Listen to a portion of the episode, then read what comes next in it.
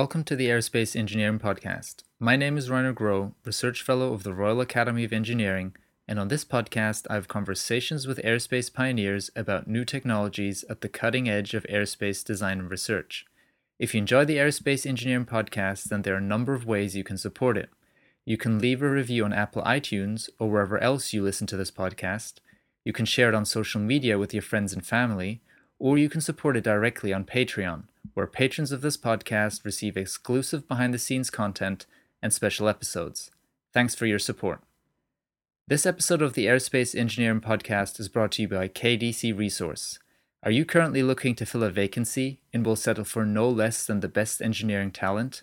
Then look no further.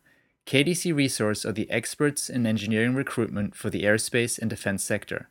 For more than 15 years, KDC has been matching the very best engineers with the biggest names in the industry, from Airbus Group and GKN Aerospace to Cobham and BAE Systems, plus a whole host of smaller companies working on very hard engineering problems. KDC's deep talent pool of aerospace engineers means they are perfectly poised to meet your particular needs with the ideal candidate. In a time of unprecedented engineering skills shortage, KDC Resource will give you an edge over your competitors in the recruitment market. To find out how KDC Resource can help you hire the best engineering talent, visit kdcresource.com forward slash podcast. We choose to go to the moon in this decade and do the other things, not because they are easy, but because they are hard. Three, two, one, zero. All engine running. Liftoff. We have a liftoff. 32 minutes past the hour. Liftoff on Apollo 11. Houston, uh, Tranquility Base here. The Eagle has landed. Today I'm talking to Dr. Priyanka Dhopade. Priyanka received her PhD from the University of New South Wales in Canberra, Australia, and was the recipient of the Zonta Amelia Earhart Fellowship Award awarded annually to the 35 most outstanding female aerospace PhD students worldwide. Since 2013, she has been researching the thermodynamics of jet engines in the Osney Thermofluids Institute at Oxford University. Priyanka is an expert in computational fluid dynamics modeling of heat transfer, aerodynamics, and aeroelasticity in jet engines. She is currently leading the modeling campaigns for various projects in collaboration with industry partners relating to turbine and compressor tip clearance control, turbine internal cooling, and active flow control. In this episode, Priyanka and I talk about the challenges of improving the efficiency of current gas turbines, the intricacies of fluid dynamics modeling, and a topic particularly close to her heart the diversity challenge in STEM fields. So, without further ado, please enjoy my conversation with Dr. Priyanka Dhopade. Priyanka, we're here at Oxford University, and uh, I'm super excited to be speaking to you today. Welcome to the podcast. Thank you. Okay, so you are currently a postdoc at Oxford University, and you're doing research into the optimization of jet engines. But before we get into the, the nuts, nuts and bolts of your research, I'd like to you to tell the listeners a bit about your research, what you did before you came to Oxford University.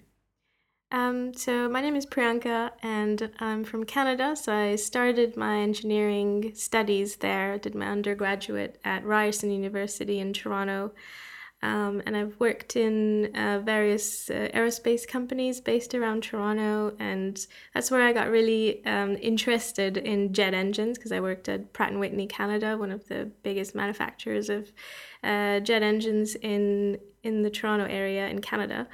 Um, but I wasn't really getting to do the work that I wanted to do, and I knew I wanted to go back to school. So I decided to uh, pursue postgraduate studies, um, a master's by coursework in aerospace engineering.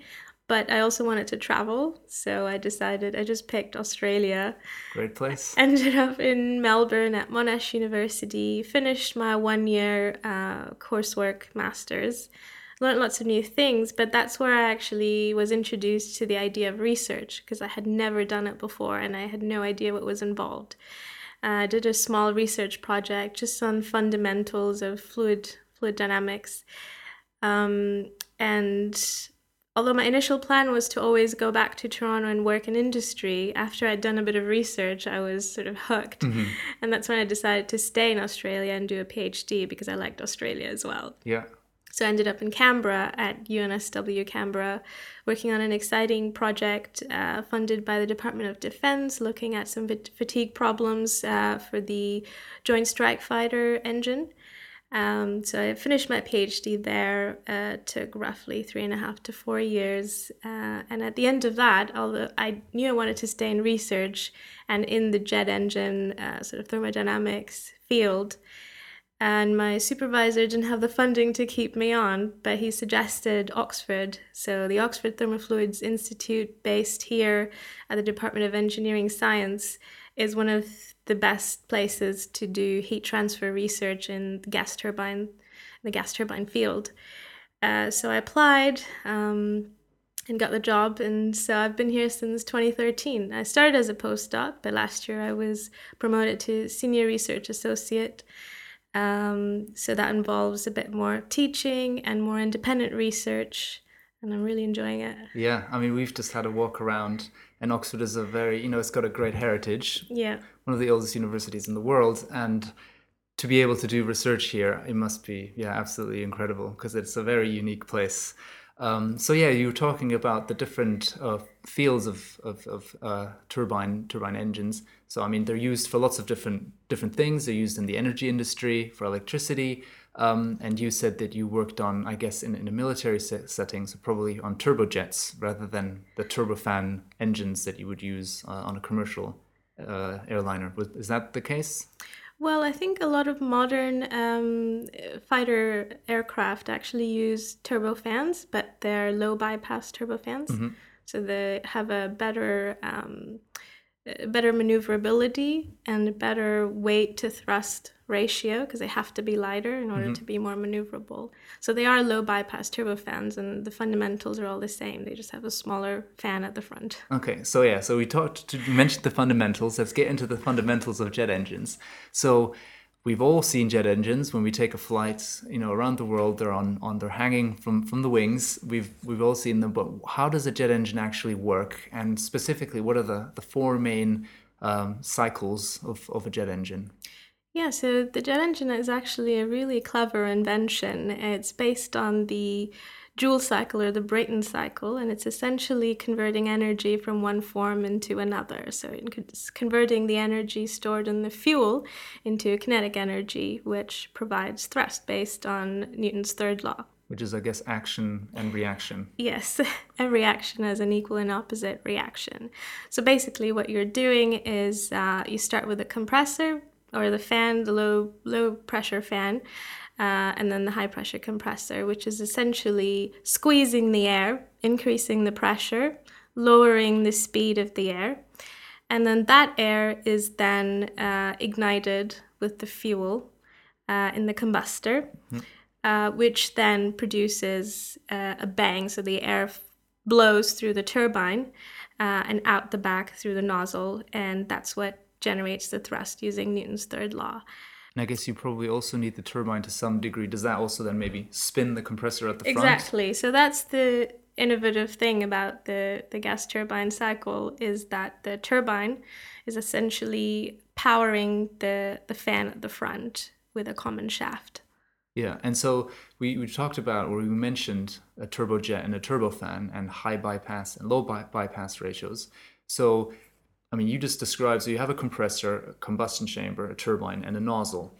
And so, does the air that flows into the front of the engine always go into the combustion chamber, or is there a way that perhaps you would have flow also flowing around it and not being combusted? Yeah, so uh, I guess for a turbojet, all of the air that goes into the front passes through the core of the engine, but the turbofan actually uh, quite a lot of the air passes around the bypass section and provides a significant uh, amount of thrust in addition to what's happening in the in the core of the engine.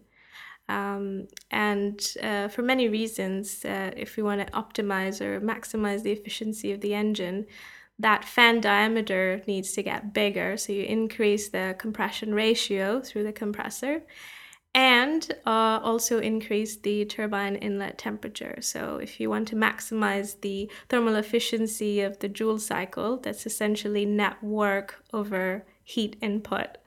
So that comes down to increasing that turbine inlet temperature, um, which sounds really simple in theory, but it's obviously limited by the kinds of materials that can withstand these high temperatures, both in the compressor and the, the turbine, although the turbine, the high pressure turbine, actually sees the highest thermal loads. Mm-hmm. Okay, so if I understand that correctly, so you, have the air that flows through the compre- compressor, and you're you're compressing the air down, which then basically allows you to then extract more energy out of it once you spray fuel Yeah. in, into that compressed air. Yeah. And then you have the turbine, which to some degree leads into the, the nozzle, where the, the air is then flowing out and provi- providing propulsion. Yeah. But it's also spinning the compressor. Yeah. And so, in order to make that most efficient, you want the temperature that goes into the turbine to be as high as possible. Exactly. Okay, and then uh, what are the temperatures that kind of that you would have at the at the inlet to the to the turbine? So they can get as high as uh, 2300 degrees Celsius Wow. just coming out of the combustor. So the combustor has to be cooled, the turbine, uh, the hot section of the turbine has to be cooled uh, in order to operate at those temperatures. And if you look at uh, various components in the high pressure turbine, for example, the, the blades, the melting point of the metal, which tends to be a nickel alloy, uh, is around 11 to 1300 degrees Celsius. Wow, so, you're that's- operating at twice the well, melting point Yeah, well, almost. the almost twice the melting point of the of the metal. yeah. Okay, and then what what are some of the traditional means then of, of cooling the metal? Because you obviously don't want it to just start melting. That would, that would defy the purpose of the jet engine. So how would you how do you actually cool the metal? Yeah, this is actually another really clever uh, area of engineering, which is uh, rather than carrying an external coolant on board, for example, that you could use, it's a continuous cooling system which just uses uh, cooler air. It's not even cold air from the very front of the engine, it's slightly cooler air coming from the high pressure compressor that is then routed through a series of valves and, and networks um, into the hot section. So, for example, the, the shaft is cooled, the disc is cooled, the blades are all cooled internally and externally, and even the casing uh, that goes around the engine has to be cooled because it's operating at, at these high temperatures. Um, so it does get quite challenging, but it's an extremely interesting area of fluid dynamics because it's really exploiting um, the inherent sort of turbulence that we see in in high speed air uh, and high temperature air to um, transfer heat between the cold and hot streams of air. Okay, okay. So we're getting closer and closer to your main focus of research now. So just to just to put a summary on that that turbine cooling. So you have uh, air coming from the front of the compressor, and I guess you can feed that through little channels in your engine, maybe through the through the main shaft, to then almost you you not spray it out, but the air flows out through the the turbine blades, and Yeah. it provides this film cooling almost around the Yeah, the, so the turbine engine uh, turbine blades. Exactly. So there's film cooling and there's also internal cooling. So there's a series of these serpentine passages inside the blade, um, which are uh, sort of punctuated with pedestals and ribs that are there to enhance the level of turbulence, which enhances the level of mixing between the cooler air and the hot air that's being seen by the blades.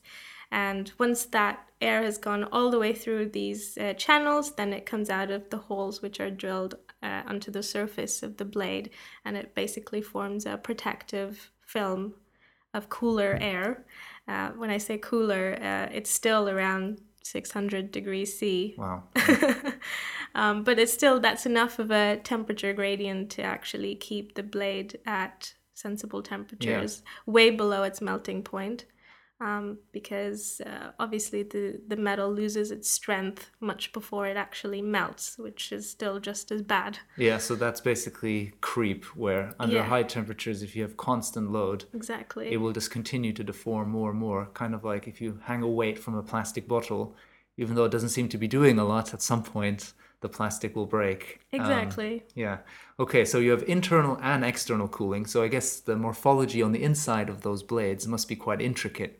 Be quite difficult to manufacture, even. It is, yeah, and uh, that's a um, an area of manufacturing that I don't actually know very much about, but I'm still continually amazed by it because they're they're called single crystal blades, so they're grown from a single crystal. And I wish I could explain how that actually works, but it's super complicated, and um, engine manufacturers seem to do it with such ease, Yeah. seemingly anyway. Yeah.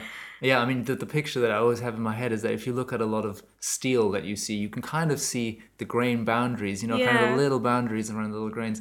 And in that case, it's just one single grain. Exactly. It's just one solid block of, of metal without any imperfections that would happen at the boundaries between the grains. Exactly. Yeah. Yeah, so yeah, it's absolutely fascinating. There's a lot of different aspects of engineering that kind of come together in the jet engine, and then that therefore, in a lot of ways, it's this pinnacle of almost 20th century engineering. Absolutely. Yeah, because I think we couldn't. I mean, nowadays we can just, you know, almost take for granted that I could just go to London Heathrow and jump on a plane and fly to the United States, and that has pretty much only been made possible because of the invention of uh, the jet engine. Yeah, and the continual uh, advancement of the technology and optimization and maximizing the efficiency, reducing fuel burn that's actually made it more accessible to everybody.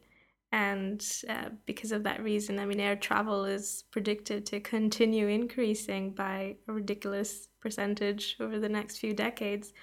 And uh, I guess the responsibility is still there for gas turbine engineers to keep pushing the design envelope of these kind of engines. Yeah. So okay. So you just mentioned efficiency. So um, your research, you're working on the optimization of, of jet engines. And what is the context of this research? Why are are you doing it? Why are people at Oxford doing it? What is the kind of benefit for society or even the environment of you succeeding in your research? Yeah, so it's all of those things, a combination of all of those uh, motivations. Uh, up till now, well, when air travel was first invented, sort of, um, and took off in the 60s, it was really more about going higher and going faster.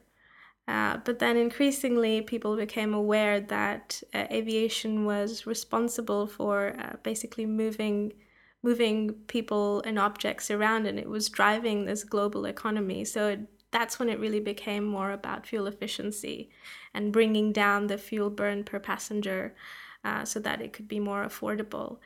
And also recently um, fuel costs have gone up. So airlines are looking at you know pretty big chunk of their operating costs as fuel so that motivation is still there um, but at the same time, in the last uh, couple of decades, the environmental pressure has been increasing on the aviation industry.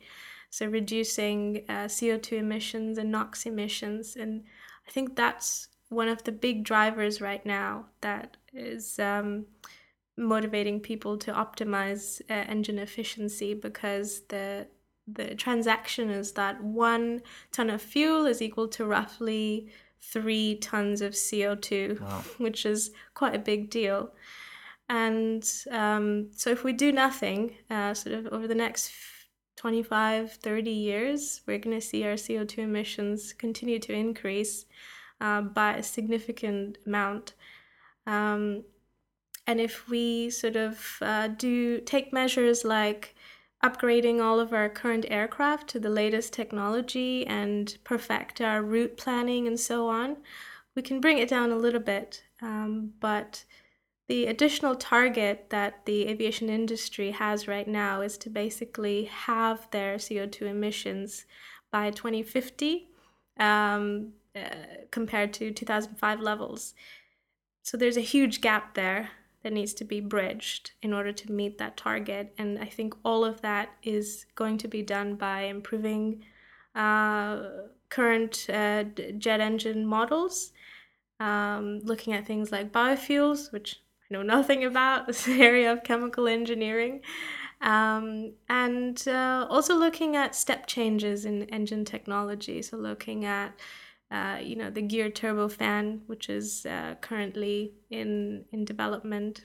So there's basically a gear ratio between the turbine and the compressor, basically, or the, the fan blade at the at the front, the first stage of the compressor. Exactly, yeah.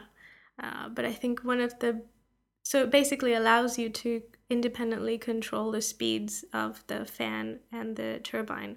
because at the moment they're connected with a common shaft, and that restricts you uh, to what speeds you can run the fan. Uh, so, in order to optimize the efficiency, actually, the fan needs to run slower mm-hmm. than the turbine that's driving it. So, the geared, uh, so the gearbox would help you do that, but so Pratt & Whitney has done that for one, some of its smaller engines, but the big issue there is with the heat transfer for bigger engines.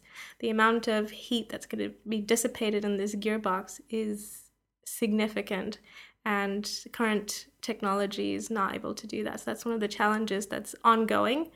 Um, but then also looking at more blue sky concepts like the open rotor concept and blended wing body concept uh, these have been in development for the last few decades, and I think they will take another few decades to really come to fruition. So, at the moment, the most immediate sort of plan of attack is to look at these so called marginal gains that we can get in the engine. So, looking at improving every single part uh, every single component, every single function that's in the engine. So you improve the stage efficiency of the compressor, of the combustor, the turbine, uh, and even though you get marginal gains, they actually add up to quite a significant number. Um, and even though you the engine is already quite efficient, um, even for example a 0.1% increase uh, across every engine, across every fleet uh, across the world can translate to a huge, huge difference. Yeah, especially when you're saying that one ton of exactly. fuel is three tons of CO2. Exactly. It adds up. Yeah, definitely adds up. And this is where my cooling research um, has the potential to make an impact because so firstly the motivation for the cooling is to stop the blades from from fatiguing and from melting so that we can run at higher temperatures um, but also uh, improving the methods of cooling. So, uh, looking at ways of enhancing the turbulent mixing between the cool and hot streams of air means that we can use less air bleeding out from the high pressure compressor, and then more of that air can go towards generating thrust. So, the cooling system can also impact the efficiency in that way. Mm-hmm. So there's uh, yeah, a few different motivations. Okay, so you basically because you have to bleed some amount of air out of the compressor to cool, let's say, the turbine, that air can no longer be used as an efficient means of producing thrust. Exactly, because it's not passing through the core. Right, and therefore, yeah. So if you can do the cooling more efficiently, in the turbine, then you can bleed less air. Exactly. Right. And so one of the ways that you're doing this is with computational fluid dynamics. Now, it kind of says in the title what, what computational fluid dynamics, or CFD as we call it, what it is, but could you kind of summarize what CFD is in a nutshell? Uh, I guess so. Um, I think the the most common use of computational fluid dynamics is solving the Navier-Stokes equations. So those are the governing equations that describe uh, the motion of fluid. Um, uh, and we basically use that to build uh, computer models of various parts inside the engine, looking at one part in detail. People are also looking at using CFD to um, generate full engine model, for example. Um, and then, so in your particular case, when you're using CFD, how are you how are you using it basically to optimize the the the efficiency of, of jet engines? Is it mo- mostly towards the the turbine cooling, or are you trying to cool other parts of the engine? And is it associated with what you just said before about mixing cooler and hotter streams of of fluid and doing this in a more efficient way? How how are you using the CFD to do this? Uh, yeah, a combination of those things. Uh, I have done some work on the um, the high pressure turbine, looking at internal cooling of the blades and modeling those internal passages and seeing the effect that those pedestals and ribs have on the turbulent mixing and how effective they are. Um, but I also do quite a lot of work, CFD work on the um, secondary air system. So this is the system that basically carries that air from the, the cooler air from the high pressure compressor to the hot sections where it's needed. Um, uh, things like um, looking at the the the casing that goes around the engine. So part of the secondary air system actually delivers cool air to to cool that casing, and that has. Uh, more than one benefit. So obviously we get to keep the casing at a sensible temperature, but also um, if you look at things like tip leakage, so that's the the area between the edge of the blade and the casing, um, and that region is quite important because it's there to sort of uh, make sure that the blade isn't rubbing against the casing, which can cause fatigue problems.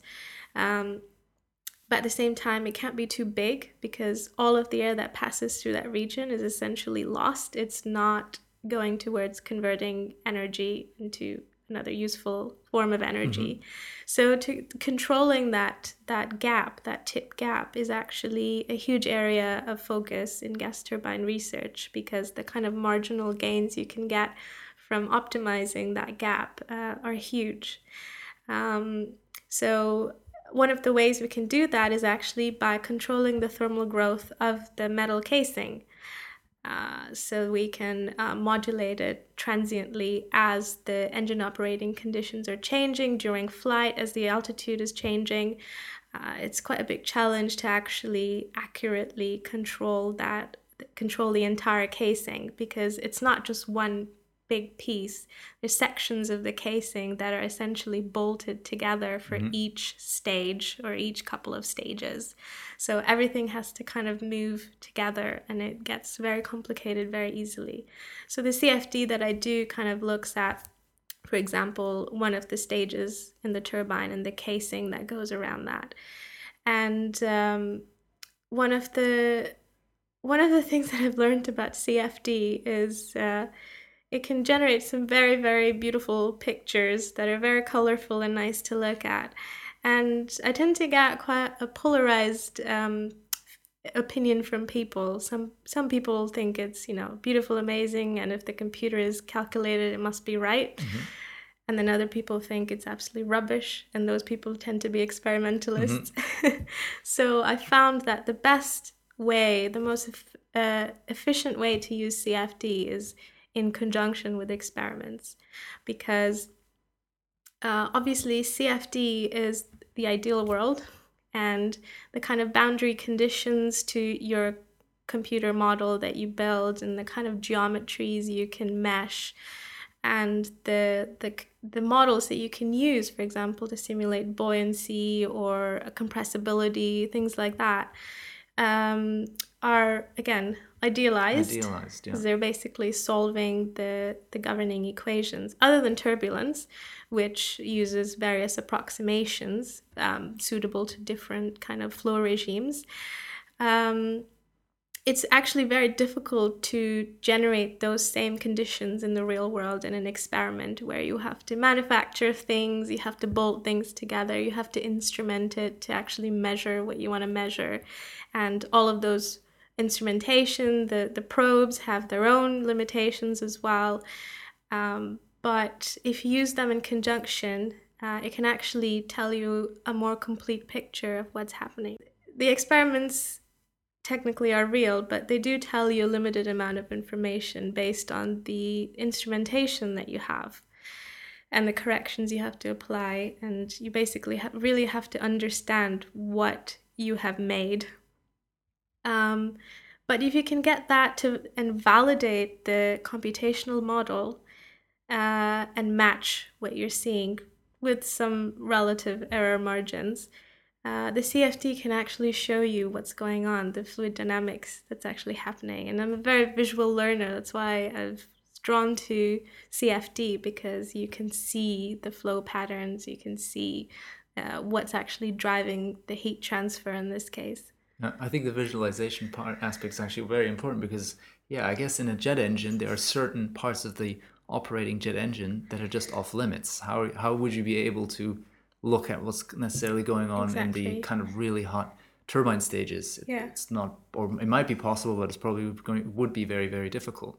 And I guess the other aspect is is that yeah, if you're trying to optimize something we all know optimization is typically multivariable, right? There's lots of different things going on. Yep. Different variables can push your design in seemingly opposing directions. And if you now have to do that in an experiment, which is very expensive to do because you have to build things. Exactly. You have uncertainty with regards to what you just said in terms of the actual thing that you're building. Do the dimensions, you know, line up the way you thought they did? Yeah. Aren't there small imperfections that could perhaps trip a boundary layer from going laminar to turbulent or something like that? Yep. And now, if you're trying to optimize that and you need to run it multiple times to find out which variable has which effect, I mean, yeah, doing that experimentally is very, very difficult. And It so, is. yeah, the CFD, you almost you need to have the CFD To support exactly the, the experiments. experiments. They have Yeah. to be working together, Yeah. and that's the only way you're going to be able to iterate quickly to get a better design. And that's the kind of CFD that I'm drawn to and excited by. Is a very applied CFD that sits alongside the experiments. And I almost work at the interface between the CFD and the experiments because with the CFD, I don't develop any of my own tools. I use what's readily available, but I use it as a tool to actually solve a real problem.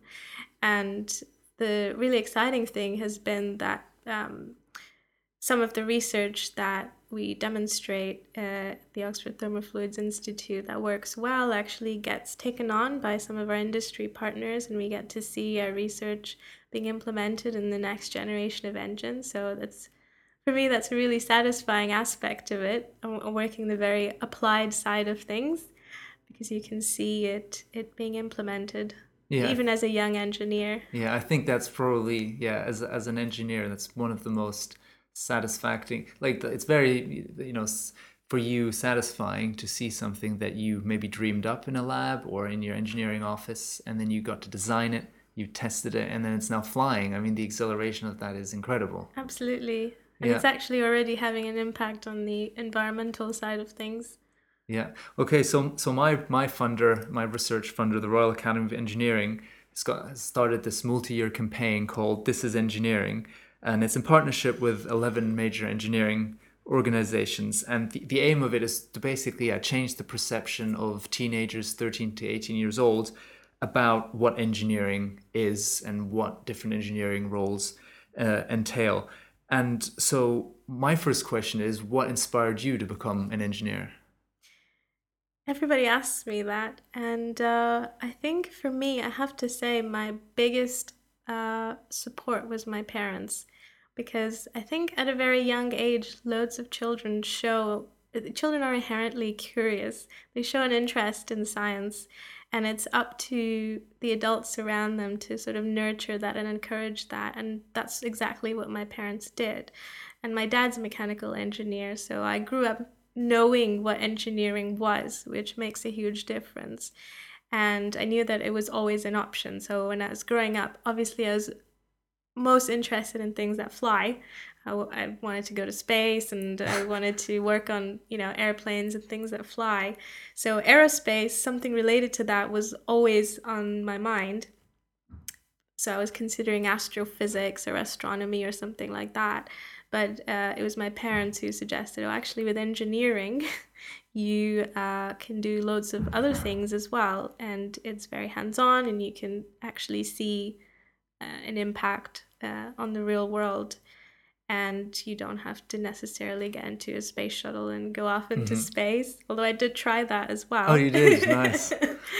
yeah, so uh, 2016, I applied uh, to the Canadian Space Agency to be an astronaut and went through their recruitment process, uh, which was really exciting because it, it had always been a dream of mine. Yeah. Um, but even as a child, I was quite realistic about my ambitions. You know, I wanted to be an astronaut, but I thought, well, if that doesn't work out, at least I can work on things that Right. fly. They're going to be sent out into space or around the world. And so aerospace engineering was a natural choice for me, but I recognized the privilege that I had of having parents who were conscious and, and literate in science and encouraging and knew what the options were, and also teachers who encouraged my uh, enthusiasm for maths and science, and uh, and sort of instilled this self reliance, self motivation in me, you know, and and I think that makes a huge difference. And so when people ask me this, you know, they expect some like inspiring story, but actually it's it's not. It's very simple. It's, as your curiosity as a child has to be fostered by the people around you and i think it's a real shame that that that we lose out people at that age because all the research shows that um, uh, peop- uh, kids basically self-select themselves out of STEM subjects at a very early age, girls more so than boys, Mhm. and it's just really unfortunate. Yeah, so you're basically saying so you were curiosity driven, but you also said that your parents, you were very fortunate that your parents were well versed in engineering and science and that you knew what engineering was. Yeah. So when you think when you when you look at that self-selection, do you think that of, of girls versus boys in, the STEM fields, do you think that perhaps that we're telling our young kids the wrong story about engineering, that we're not really showing them what engineering is all about, and that you from a very early age had that visibility. You know, I know what engineering is like. Absolutely, yeah. It's that it's um trying to get away from these outdated stereotypes. You know, peop when people if you ask a person on the street, especially in Britain, what an engineer does. It's also a misuse of the word because people think an engineer is somebody who comes to fix your boiler or fix, you know, do the plumbing. Um, and sure, that's a very applied uh, side of engineering. But at the same time, engineering as a profession is a protected profession and it's a real, it's a difficult profession that you have to train for and you have to, you know, there's lots of ethics involved with it and it's impacts pretty much everything around you. Um, and that's what people don't realize. It's a, it's a proper profession.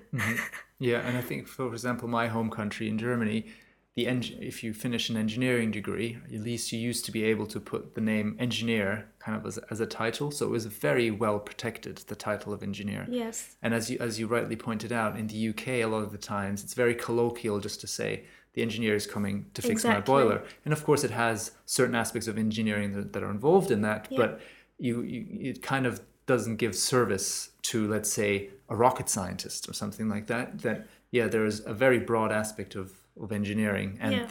and that is just one aspect of it.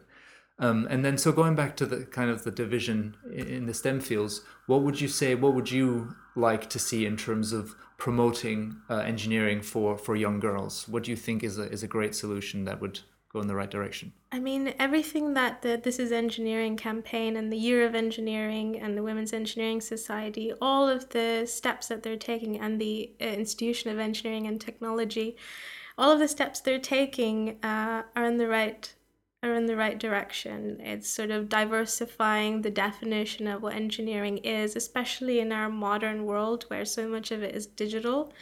Um, all of the kinds of roles for people who are hands on and want to work with a hard hat, those roles are there, but there's so much more to engineering than, than people can see. And, and this is engineering is actually showing that. And I know a couple of the, the women who are featured on on the website, and I think it's it's fantastic.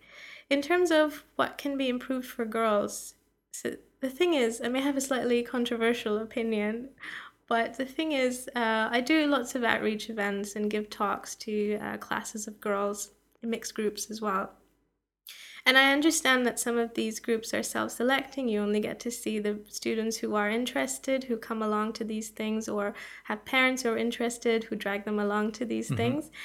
Um, but when people frame the, the issue as saying we need to get more girls interested in science, I don't I don't find that. I think girls the interest is there. The girls are interested. They're definitely smart smart enough. I think the national statistics show that girls outperform boys at that's correct. GCSE levels Yeah, even at university. even at university. Um, so I think, but that is, that's not reflected in the number of girls who take physics post GCSE. It's not reflected in the number of girls who enroll in science degrees at university. And I think it's the other environments that they're exposed to that actually consciously and subconsciously uh, turn them off. And that's the classroom environment, the home environment, and the media. So obviously things like this is engineering is combating that from the side of the media, but I think more outreach has to be directed towards parents and teachers. Because for me, my parents and teachers were my motivating motivational factor. And I think lots of girls miss out on that. And there's a whole host of reasons why it's related to gender stereotypes and and our perception of gender and the way we divide ourselves based on these various categories that don't actually mean much, I don't think. Mm-hmm. So, um, but to get parents to think in a different way, actually, maybe instead of buying a doll, because it starts so young, it starts at the age of two that children become aware of their gender Mm-hmm. and they start to follow these rules based on what they see their parents doing and all the other adults around them doing. So instead of saying, oh, you know, I'm going to buy my little girl a doll, maybe I'll buy her a Lego set Right. Yeah. or something like Yeah. that. Yeah. And the reverse is true for boys. Mhm. So boys are naturally, because they're naturally assumed to be better at logic Mhm. and maths and science, they don't get to um learn the other side of things the communication, the creativity, because engineering is all about creativity. Mhm. We don't want a herd mentality No. where everybody thinks the same way. And what this does is it um, creates a generation of men who overestimate their abilities, their STEM abilities, and uh, underestimate those of their female colleagues. Because there's a recent study that actually proved just that. Um, and that doesn't help anybody. It doesn't help engineering as a field because we want creative solutions coming from different perspectives. Uh, it doesn't help the women who are currently in STEM um, because there's a whole host of confidence issues and uh, imposter syndrome and uh, outright bias and discrimination that stops women from succeeding at every level. Um, and yeah, it, just, it just doesn't help. Yeah, I think the the grassroots approach that you out- outlined is probably that's a very powerful idea. I think a lot of the time, what we when we look at these problems, we think that we have to kind of do this top down solution, and that there's going to be let's call it a designed or an engineered solution. But a lot of the times, it's what you just pointed out that you want to make sure that in the early beginnings, at the grassroots level, that you encourage your offspring basically to even yeah just consider engineering as a degree Yeah. as a career um, provide them with the with the kind of play devices that would kind of push them perhaps or Foster one- those skills. exactly Absolutely. and i think that that is uh, almost an underappreciated perhaps um, mechanism of of yeah increasing the amount of yeah women in engineering Yeah. And it's not easy. It's it's really difficult even if you go into a toy shop, for example. Everything is so divided into pink and blue.